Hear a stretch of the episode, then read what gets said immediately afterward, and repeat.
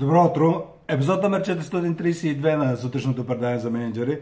Аз съм Пламен Петров и темата за тази сутрин е емоционален рекет.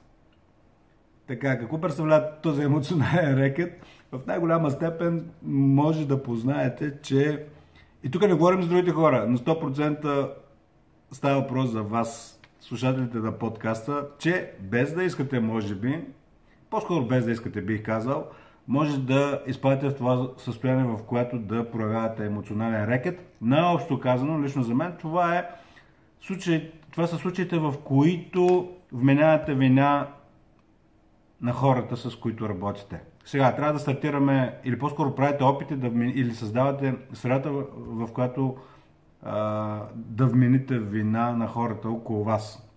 Сега, първото нещо, с което трябва да стартирам, че на никой не може да вмините вина, ако той сам не си я вмини. Нали? Това е безспорно. Но въпреки това, с вашите действия или бездействия, може да съдействате да така, хората се почувстват виновни. Сега, истината е, че почти всеки човек ще премести планини, но да избегне това чувство да, а, нали, да се чувства виновен. Защото ако се замислите малко по-дълбоко, нали, вие в случая, в който усещате, че когато има такова усещане за вина, защото сте направили или не сте направили доста често нещо, нали, почти всичко, почти всичко се оставя и се фокусирате върху това да поправите нещата, е, така че това чувство за вина да го няма.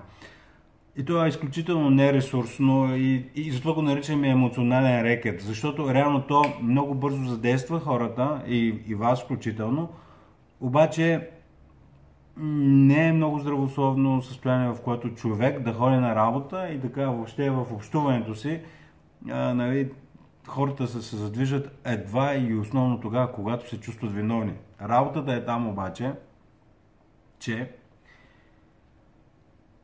много бързи резултати дава това. Човек, ако се почувства виновен, че е направил не е направил нещо, почти веднага влиза в режим да коригира нещата. И този емоционален рекет, за съжаление, много по-бързо работи от юркинг и дондуркинг, нали, тези две крайности в работа с екипите.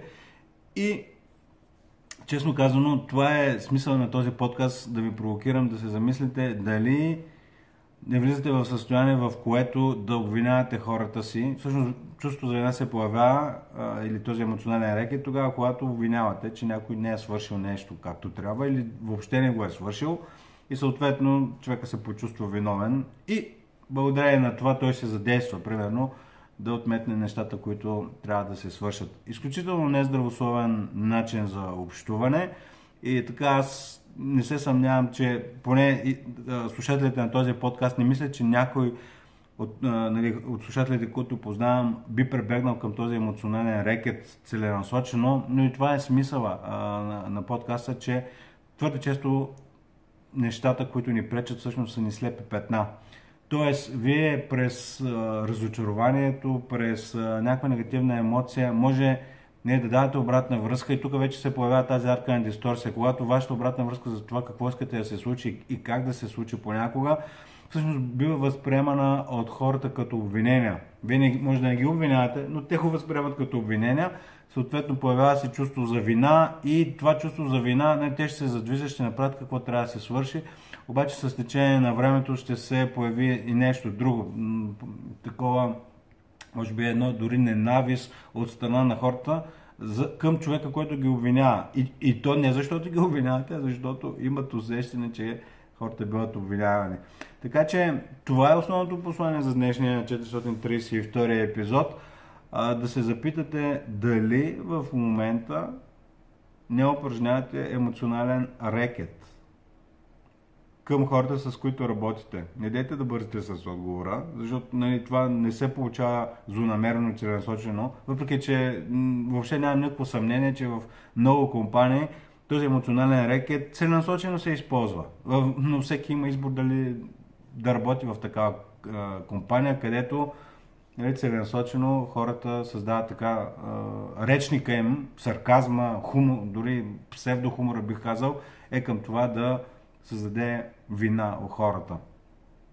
със сигурност има такива компании и, просто, и, и най-вече защото, нали, както споделих в началото на подкаста, това дава изключително бързи резултати. Човек какво ли не ще направи, за да избегне чувството за вина, но истинският въпрос е дали не го правите а, неосъзнато. Емоционалния рекет. И с това бих завършил. Не мисля, че някой иска да бъде емоционален рекетьор, поне от слушателите, които познавам. А другите да знаят, че трупат лоша карма. да. Това беше епизод 432. Емоционален рекет.